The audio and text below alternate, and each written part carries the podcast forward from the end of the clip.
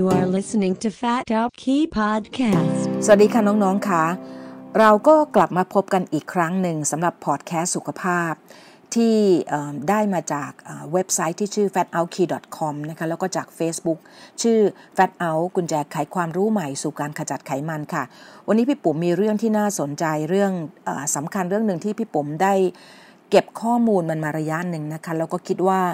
มันมีความสำคัญที่น่าจะเล่าให้น้องๆฟังถึงข้อมูลเรื่องนี้นะคะแล้วก็น้องๆจะได้มีวิธีในการที่จะรักษาสุขภาพได้ผ่านการกิจกรรมที่เราทำในแต่ละวันแล้วก็ใน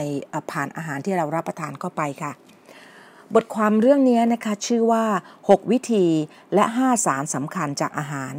ที่กระตุ้นวิถี NRF2เพื่อส่งเสริมระบบต้านอนุมูลอิสระที่สำคัญในร่างกายมีทั้งหมด2ตอนนะคะพี่ปุ๋มได้โพสต์แหล่งข้อมูลไว้ให้พวกเราในโพสต์ที่อยู่ในเว็บไซต์ที่ชื่อ fatoutkey.com เป็นที่เรียบร้อยแล้วนะคะน้องๆสามารถที่จะเข้าไปอ่านโพสต์พร้อมกับฟังไฟล์เสียงนี้ไปด้วยค่ะทีนี้ทำไมวิถี NRF2 นะมันถึงมีความสำคัญกับร่างกายมันต้องเริ่มอย่างนี้เลยค่ะปกติเนี่ยนะคะในร่างกายเรามีเซลล์จำนวนนับแบบเขาเรียกว่าเป็น trillion เซลล์เลยทีเดียวค่ะก็คือเป็นเรียกว่าพันล้านเซลล์นะฮะแล้วก็ในแต่ละเซลล์มันจะมีกิจกรรมนะเกิดขึ้นตลอดเวลาตราบเท่าที่เรายังคงมีชีวิตอยู่นะกิจกรรมเหล่านี้ไม่ว่าจะเป็นการสันดาปอาหารนะคะไม่ว่าจะเป็นปฏิกิริยาเคมีที่เกิดขึ้นเพื่อก่อให้เกิดการทำหน้าที่ต่างๆของอวัยวะเนี่ยนะคะมันจะเกิดอนุมูลอิสระขึ้นจากภาวะเครียดเราจะเรียกมันว่า oxidative stress นะคะมันเป็นภาวะเครียดที่เกิดจากกระบวนการ oxidation ถ้าเราจะทำความเข้าใจเกี่ยวกับ oxidative stress เนี่ยนะคะก็คือการที่อนุมูลอิสระที่เกิดขึ้นจากกระบวนการ oxidation เนี่ยค่ะเมื่อเกิดอนุมูลอิสระแล้วเนี่ยนะคะถ้าหากว่าร่างกายมันจัดการได้ไม่ทันท่วงทีเนี่ยอนุมูลอิสระเหล่านี้ก็สามารถที่จะเข้าไปทำลายระบบต่างๆภายในเซลล์ของสิ่งมีชีวิตได้นะคะเช่นตัวอนุมูลอิสระนี่มันสามารถที่เข้าไปรวมตัวกับสารพันธุกรรมก็คือ DNA ของเราเนี่ยแหละค่ะทำให้โมเลกุลของ DNA มันเปลี่ยนแปลงไปหรือว่าการเกิดปฏิกิริยาออกซิเดชันของไขมันที่เป็นองค์ประกอบของผนังบุเซลล์นะที่เราเรียกกันว่าเซลล์เมมเบรนเนี่ยเมื่อมันเข้าไปทำปฏิกิริยากับไขมันที่เป็นองค์ประกอบของผนังเซลล์เนี่ยนะคะมันจะก่อให้เกิดสารที่เรียกว่าเพอร์ออกไซด์สารอันนี้มันทำให้เซลล์เมมเบรนหรือว่าผนังเซลล์ของเรานะมันขาดเสถียรภาพแล้วก็ทำให้มันไม่สามารถที่จะทำหน้าที่ได้เหมือนปกติแล้วก็นำไปสู่การที่เซลล์ตายหรือว่าเซลล์เกิดความเสียหายขึ้นได้ค่ะเราพบว่าภาวะ oxidative stress หรือภาวะเครียดที่เกิดจาก oxidation เนี่ยนะคะมันมีบทบาทสำคัญมากในการก่อให้เกิดโรคต่างๆที่เป็นโรคในยุคปัจจุบันนี้เช่นมะเร็งเบาหวานหัวใจมันเร่งกระบวนการแก่ชราแล้วก็ทำให้ระบบประสาทเราเสื่อมถอยลงไปได้นะฮะดังนั้นเนี่ยนะคะมันจะมีวิธีแล้วก็มีอาหารอะไรไหมนะคะโดยเฉพาะเรื่องอาหารที่มันอุดมไปด้วยสารต้านอนุมูลอิสระสมุนไพรหรือผลิตภัณฑ์เสริมอาหารต่างๆที่มันถูกนำมาใช้นะคะเพื่อปกป้องร่างกายจากภาวะเครียดที่เกิดจาก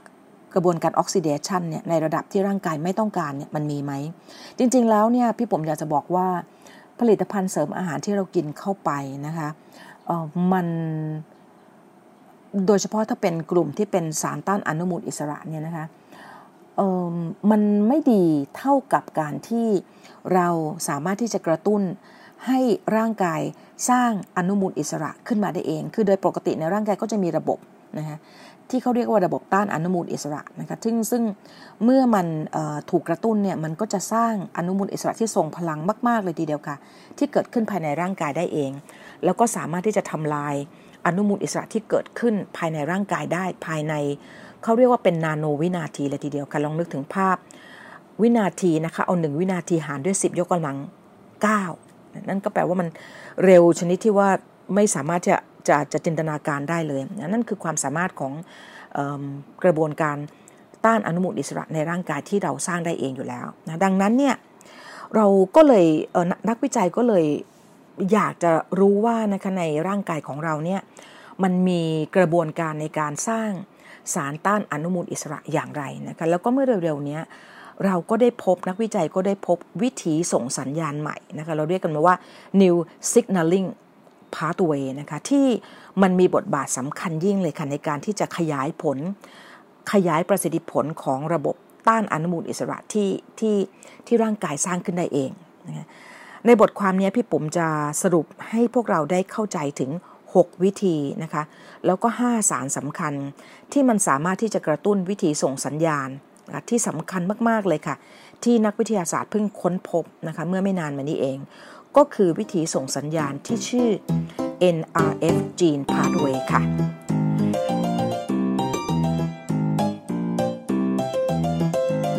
ทีนี้เรามาทำความเข้าใจและทำความรู้จักกันกับไอ้วิธีที่ส่งสัญญาณที่ชื่อว่า NRF2 Gene Pathway เนี่ยมันคืออย่างไรนะคะอย่างนี้ค่ะคือปกติเนี่ยระบบเขาเรียกว่าระบบสมดุลนะคือภาวะที่สมดุลนะที่เราเรียกกันว่า state of homeostasis เนี่ยมันเป็นภาวะที่ร่างกายต้องการแล้วก็ภาวะที่ร่างกายจะปรับตัวให้เข้ามาสู่จุดนี้ค่ะเพราะว่ามันเป็นภาวะที่ทำให้เซลล์ทุกเซลล์เนี่ยอยู่ในสิ่งแวดล้อมนั้นได้อย่างมีประสิทธิภาพนะคะแล้วก็มีการทำงานที่ทำหน้าที่ได้เป็นปกติของเซลล์ค่ะร่างกายมันก็จะพยายามปรับตัวอยู่ตลอดเวลาเลยค่ะโดยเฉพาะเมื่อมันเผชิญกับความเครียดนะคะร่างกายโดยเฉพาะในเซลล์แต่ละเซลล์เนี่ยมันจะต้องพยายามควบคุมให้ระบบต้านอนุมูลอิสระเนี่ยมันมีประสิทธิภาพอยู่ตลอดเวลาที่จะต่อสู้กับภาวะเครียดที่เกิดจากกระบวนการออกซิเดชันเนี่ยให้ได้เร็วที่สุดค่ะเพราะว่าถ้าเกิดมันไม่สามารถที่จะจัดการกับอนุมูลอิสระที่เกิดขึ้นจากปฏิกิริยาออกซิเดชันเนี่ยนะคะมันก็จะสามารถที่จะไปทำลายหรือทำให้เซลล์เกิดความเสียหายขึ้นได้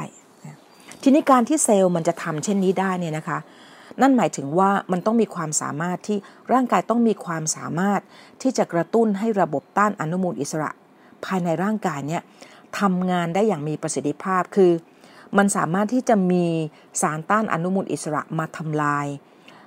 ตัวอนุมูลอิสระที่เกิดขึ้นจากกระบวนการออกซิเดชันได้รวดเร็วระดับที่เป็นนาโนวินาทีทีเดียวค่ะอันนี้คือสิ่งที่สำคัญที่สุดเลยดังนั้นเนี่ย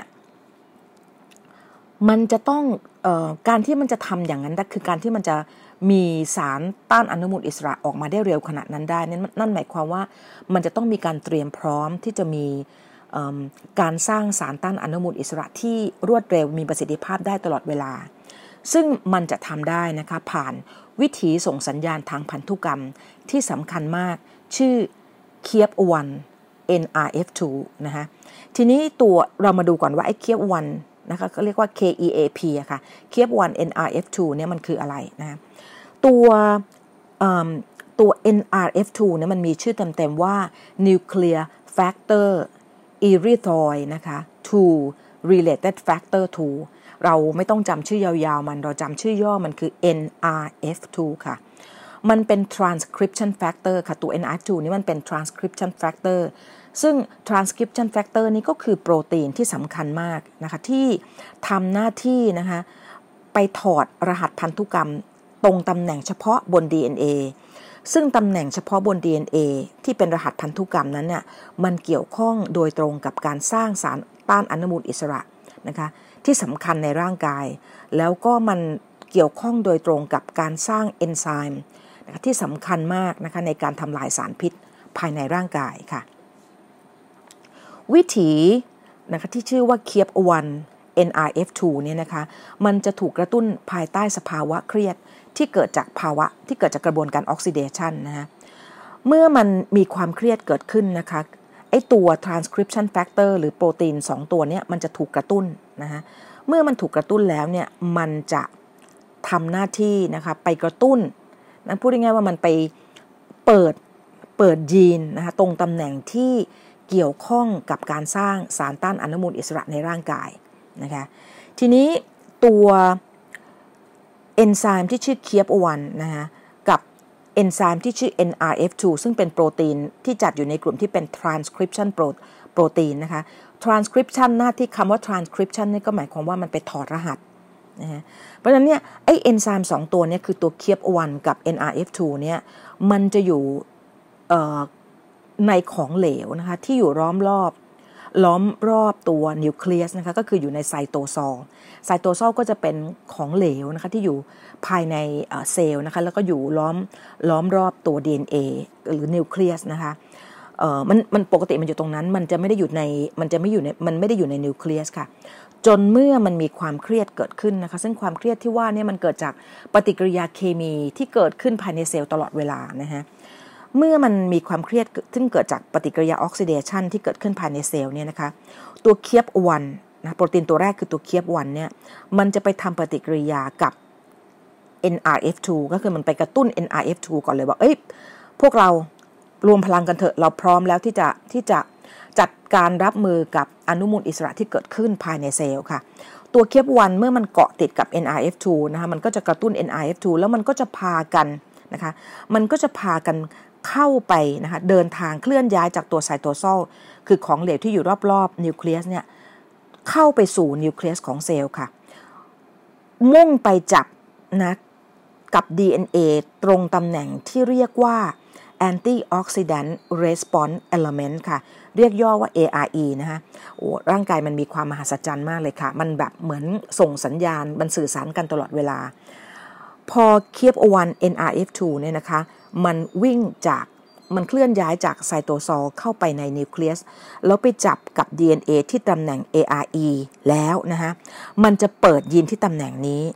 แล้วเมื่อมันเปิดยีนที่ตำแหน่งนี้นะคะมันก็จะมีการถอดเขาเรียกว่าถอดรหัสพันธุกรรมที่ตำแหน่งนั้นคือทำสำเนาอะค่ะแล้วก็วิ่งไปบอกให้กับระบบต้านอนุมูลอิสระในร่างกายนะคะเพื่อที่จะกระตุ้นให้ระบบที่ใช้ในการสร้างสารต้านอนุมูลอิสระในร่างกายเนี่ยผลิตสารต้านอนุมูลอิสระที่ทรงพลังหลากหลายทีเดียวค่ะออกมานะคะแล้วก็สร้างโปรตีนที่เป็นเอนไซม์หลากหลายชนิดออกมาเลยค่ะเพื่อที่จะทำหน้าที่ในการทำลายสารพิษค่ะพี่ปุ๋มได้วางลิงก์ reference นะคะไว้ในบทความเรียบร้อยแล้ว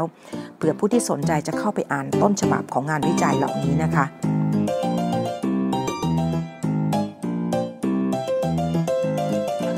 ตัวสารต้านอนุมูลอิสระนะคะกับโปรตีนที่ทำลายสารพิษที่มันถูกกระตุ้นนะคะผ่านตัววิธีKeap1 NRF2 เนี่ยนะเช่นอะไรบ้างสารต้านอนุมูลอิสระที่สำคัญที่ร่างกายสร้างขึ้นมาได้เองเมื่อถูกกระตุ้นด้วยวิธีKeap1 NRF2 เนี่ยก็อย่างเช่นกลูตาไทโอนอันนี้ทรงพลังมากนะคะซูเปอร์ออกไซด์ดิสมิวเทสอันนี้ก็ทรงพลังเหลือเกินคาทาเลสอันนี้ก็ทรงพลังอีกค่ะแล้วก็ตัวเอนไซม์ที่ถูกสร้างขึ้นมาที่ตับนะคะมันเป็นเอนไซม์ที่เขาเรียกว่าเป็นเอนไซม์เฟส 2ซึ่งมันมีความสำคัญมากในการที่จะทำลายนะคะสารพิษต่างๆที่เกิดขึ้นภายในร่างกายโดยตับทำหน้าที่นั้นนะคะเพราะตับมันทำหน้าที่สำคัญมากอันนึงเลยคือทำลายสารพิษนะคะทีนี้ไอ้ตัวสารต้านอนุมูลอิสระกับโปรตีนที่เป็นเอนไซม์ที่ทำลายสารพิษเหล่านี้เนี่ยนะคะนอกจากมันจะทำหน้าที่ในการที่จะจับอนุมูลอิสระแล้วทำลายทิ้งแล้วเนี่ยนะคะหรือทำลายสารพิษผ่านตัวเอนไซม์เฟส 2 แล้วเนี่ยตัวสารต้านอนุมูลอิสระกับเอนไซม์เหล่านี้มันยังส่งเสริมการสร้างสารต้านการอักเสบนะคะกลุ่ม prostaglandin นะคะแล้วก็เอนไซม์ที่ช่วยซ่อมแซมกับสมานเนื้อเยื่อนะเพราะฉะนั้นเมื่อไหร่ก็ตามที่Keap1กับ NRF2 ถูกกระตุ้นเมื่อไหร่เนี่ยนะคะมันจะส่งผลดีต่อสุขภาพในเรื่องของการเพิ่มระบบการสร้างสารต้านอนุมูลอิสระนะคะเพิ่มกระบวนการทำลายสารพิษเพิ่มกระบวนการต้านปฏิกิริยาอักเสบในร่างกายซึ่งมันเป็นสิ่งที่ดีนะคะสำหรับการรักษาสุขภาพโดยเฉพาะอย่างยิ่งในการป้องกันโรคที่เกิดจากความเสื่อมของเซลล์ค่ะทีนี้เรามาดูกันว่าตัว NRF วิธี NRF2 เนี่ยนะคะมันมีความสำคัญต่อสุขภาพอย่างไรบ้างนะอันที่หนึ่งเลยเราพบว่า NRF2 วิธี NRF2 เนี่ยนะคะมันมีความสำคัญในเรื่องการป้องกันมะเร็งค่ะเพราะว่าภาวะเครียดที่เกิดจากออกซิเดชันในระดับสูงที่เรื้อรังเนี่ยมันสามารถที่จะทำลายเซลล์ที่ปกตินะโดยที่มันจะไปพูดง่ายๆว่ามันมีความเครียดใน จากกระบวนการออกซิเดชันในระดับสูงเนี่ยมันจะไปทำปฏิกิริยากับ DNA นะคะอย่างที่พี่ผมได้กล่าวถึงข้างต้นแล้วว่ามันจะไปทำให้ DNA มันกลายพันธุ์ไปนะคะแล้วก็ทำให้ผนังเซลล์มันเสียหายซึ่งมันมีความสามารถในการที่จะเปลี่ยนเซลล์ที่ปกติเนี่ยให้กลายพันธุ์นะคะสามารถที่จะกลายพันธุ์เป็นเซลล์มะเร็งได้นอกจากนั้นแล้วเนี่ยนะคะภาวะเครียดจากกระบวนการออกซิเดชันเนี่ยมันยังกระตุ้นนะคะวิถีชีวเคมีที่ก่อการอักเสบเรื้อรังซึ่งมันเป็นสิ่งแวดล้อมที่เหมาะสมมากในการที่จะพัฒนาเซลล์มะเร็งนะคะมันมีงานวิจัยที่พบว่าวิถี NRF2 เนี่ยนะคะมันสามารถที่จะออกฤทธิ์ปกป้องเซลล์ธรรมดาไม่ให้กลายเป็นเซลล์มะเร็งได้ค่ะก็วางลิงก์งานวิจัยไว้ให้เช่นกันนะคะเราสามารถที่จะเข้าไปอ่านงานวิจัยฉบับเต็มได้ค่ะอันที่2นะคะวิถี NRF2 มีประโยชน์ต่อสุขภาพลำดับที่2ก็คือมันมีประโยชน์ต่อสุขภาพสมองค่ะเพราะตัววิถีKeap1 NRF2 นะคะแล้วก็ ARE หรือที่เรียกว่า antioxidant นะคะเดี๋ยวพี่ผมเข้าไปดูหมายว่าระบบนี้มันชื่อว่าเรียกว่าเป็น antioxidant related sorry ค่ะ antioxidant response element ค่ะหรือเราเรียกย่อว่า ARE นะคะก็คือ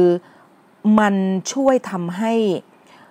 ปกป้องเซลล์สมองนะคะจากความเสื่อมที่เกิดจากกระบวนการออกซิเดชันในเซลล์สมองนะก็จะเป็นการปกป้องสุขภาพของเซลล์สมองไว้นะคะอันนี้ก็จะวางงานวิจัยไว้เช่นเดียวกันค่ะประโยชน์ต่อสุขภาพอันที่3ของวิถี NRF2 นั้นก็คือการป้องกันเบาหวานค่ะเราพบว่าเบาหวานประเภทที่2เนี่ยนะคะมันเกิดจากภาวะอักเสบเรื้อรังนะฮะของตัวเบต้าเซลล์ของตับอ่อนนะคะซึ่งเชื่อกันว่ามันเกิดจากกระบวนการอักเสบเรื้อรังและความเครียดจากภาวะออกซิเดชันนะฮะแล้วก็ภาวะเบาหวานเนี่ยนะคะมันไม่ใช่แค่ภาวะเบาหวานอย่างเดียวแต่ว่ามันยังคงเป็นสาเหตุหลักนะคะของโรคไตวายเรื้อรังนะคะโรคปลายประสาทเสื่อมแล้วก็โรคหลอดเลือดหัวใจนะคะในคนที่เป็นเบาหวานในเป็นระยะเวลานานนะเราก็จะพบว่าคนไข้เหล่านี้ไม่ได้เสียชีวิตด้วยเบาหวานแต่ว่าเสียชีวิตที่โรคแทรกนะคะหรือโรคแทรกซ้อนที่เกิดจากเบาหวานซึ่งหลักๆเลยก็คือโรคไตวายเรื้อรังนะคะก็มีงานวิจัยที่บ่งชี้ว่าวิธีKeap1 NRF2 เนี่ยนะคะในคนไข้เบาหวานเราพบว่าวิถีเนี่ยมันทำงานลดลงนะคะเมื่อมันทำงานลดลงเนี่ยมันก็เลยทำให้การปกป้องเซลล์นะคะในคนไข้เบาหวานเนี่ยเป็นไปได้ยากขึ้นนะคะแล้วก็เราพบว่าวิถี NRF2 ที่ทำงานลดลงเนี่ยมันมีความเกี่ยวพันกับภาวะน้ำตาลในเลือดที่สูงเรื้อรังนะคะซึ่งไอการที่มีภาวะระดับน้ำตาลในเลือดสูงเรื้อรังเนี่ยมันนำไปสู่การที่เซลล์เนี่ยนะคะมีปฏิกิริยาไกลเคชันเกิดขึ้นระหว่างเซลล์กับน้ำตาลที่มีสูงเรื้อรัง อยู่ในกระแสเลือดนะคะเราก็เรียกปฏิกิริยาไกลเคชันอันนี้ว่าเป็น advanced glycolytic end product นะคะซึ่งเราพบว่ามันทำความเสียหายต่อเนื้อเยื่อได้มากมายทีเดียวค่ะในคนไข้ที่เป็นเบาหวานนะคะเราพบว่ามีงานวิจัยที่บ่งชี้ว่าเสถียรภาพของวิถีKeap1 NRF2 นั้นมันมีความสำคัญยิ่งต่อการป้องกันนะคะการเกิดเบาหวานประเภทที่2แล้วก็การกระตุ้นวิถีKeap1 NRF2 อย่างมีประสิทธิภาพเนี่ยมันสามารถที่จะปกป้องร่างกายจากความเครียดที่เกิดจากกระบวนการเมตาบอลิซึมที่ผิดปกติในคนไข้ที่เป็นเบาหวานนะคะเราพบว่าคนไข้ที่เป็นเบาหวานเนี่ยมันจะมีความบกพร่องของกระบวนการสันดาปอาหารนะคะที่เราเรียกกันว่ากระบวนการเมตาบอลิซึมเนี่ยเราพบว่าตัวKeap1การกระตุ้นวิถีKeap1 NRF2 เนี่ยมันจะช่วยเหลือคนไข้เบาหวานเหล่านี้ได้ดีค่ะเพราะว่ามันจะช่วยนอกจากนั้นมันยังช่วยสร้างเสถียรภาพของระดับน้ำตาลในเลือดนะคะแล้วก็ช่วยแก้ไขความเสียหายของเนื้อเยื่อที่เกิดจากการมีระดับน้ำตาลในเลือดสูงเรื้อรังหรือที่เราเรียกว่ามันปฏิกิริยาไกลเคชันของเซลล์ที่มันจะเกิดขึ้นที่มันจะทำมีปฏิกิริยากับน้ำตาลแล้วก็ทำให้เกิด advanced glycolytic end products ที่เรียกว่าเป็นความเสียหายของเนื้อเยื่อค่ะเราพบว่าวิธีKeap1 NRF2 เนี่ย การกระตุ้นมันอย่างมีประสิทธิภาพเพียงพอจะช่วยเหลือคนไข้เบาหวานกลุ่มนี้ได้ค่ะ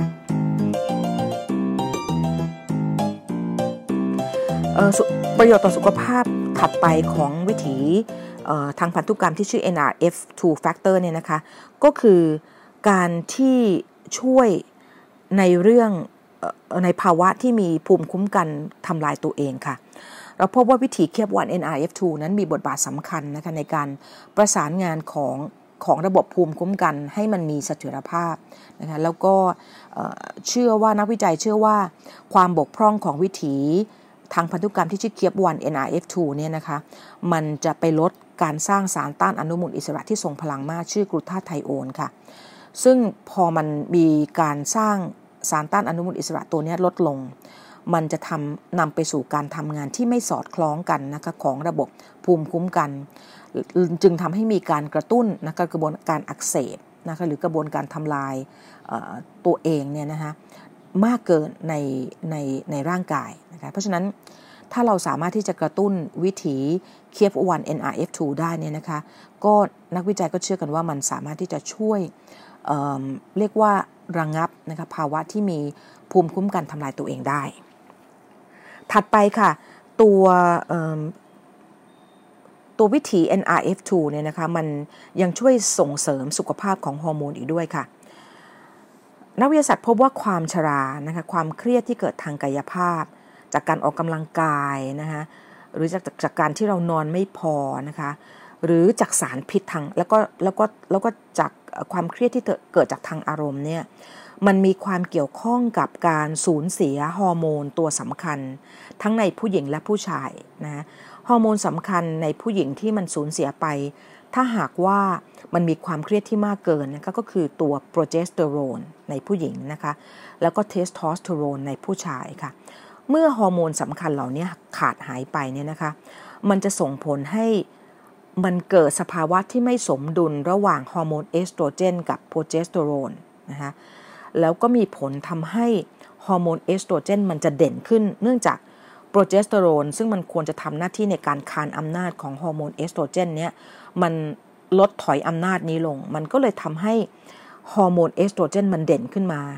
ซึ่งภาวะที่มีฮอร์โมนเอสโตรเจนเด่นหรือภาวะที่มีฮอร์โมนเทสโทสเตอโรนเด่นมากเกินในผู้ชายนะคะมันเป็นปัจจัยสำคัญที่เกี่ยวข้องกับกระบวนการที่จะทำให้เกิดโรคที่เกี่ยวกับความเสื่อมนะคะไม่ว่าจะเป็นหัวใจมะเร็งนะคะเบาหวานความชราเหล่านี้เป็นต้นตัววิถีKeap1 NRF2 เนี่ยมันจะควบคุมการเปิดปิดยีน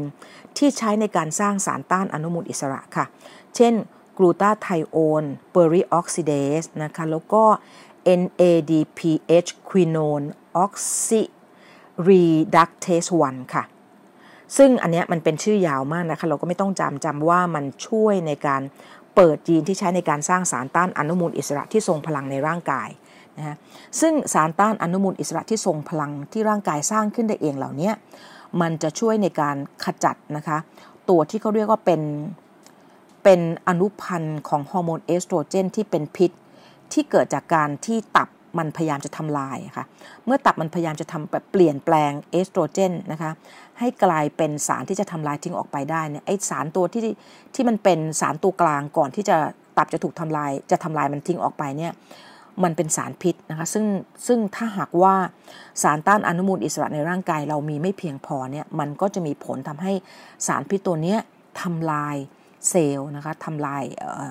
เนื้อเยื่อในร่างกายได้นะนอกจากนั้นแล้วเนี่ยนะคะฮอร์โมนเอสโตรเจนเนี่ยมันยังเป็นฮอร์โมนแห่งการเจริญเติบโตของเนื้อเยื่อมะเร็งหลายประเภททีเดียวค่ะเช่นมะเร็งเต้านมมะเร็งมดลูกมะเร็งรังไข่มะเร็งต่อมลูกหมากแล้วก็มะเร็งลำไส้เป็นต้นนะดังนั้นถ้าหากว่าเราสามารถที่จะกระตุ้นวิถีทางพันธุกรรมนะคะที่ชื่อว่า Keap1 NRF2 ได้เมื่อไหร่เนี่ยนะคะคือเราพูดง่ายๆว่าเราส่งเสริมให้มันมีประสิทธิภาพได้อย่างดียิ่งนะคะตลอดอายุขัยของเราเนี่ยมันก็จะช่วยนะคะในการที่จะปกป้องร่างกายนะคะจากภาวะเครียดที่เกิดจากขบวนการ oxidation ซึ่งมันเกิดขึ้นตลอดเวลาในร่างกายค่ะแต่เมื่อเราอายุมากขึ้นหรือว่าเรามี เรามีความเครียดนะเราสร้างความเครียดให้ร่างกายมากเกินไปเนี่ยนะคะมันจะทำให้กระบวนการในการต้านอนุมูลอิสระเหล่านี้ในร่างกายเราถดถอยลงแล้วก็นำไปสู่โรคที่เกิดจากความเสื่อมนะคะมากมาย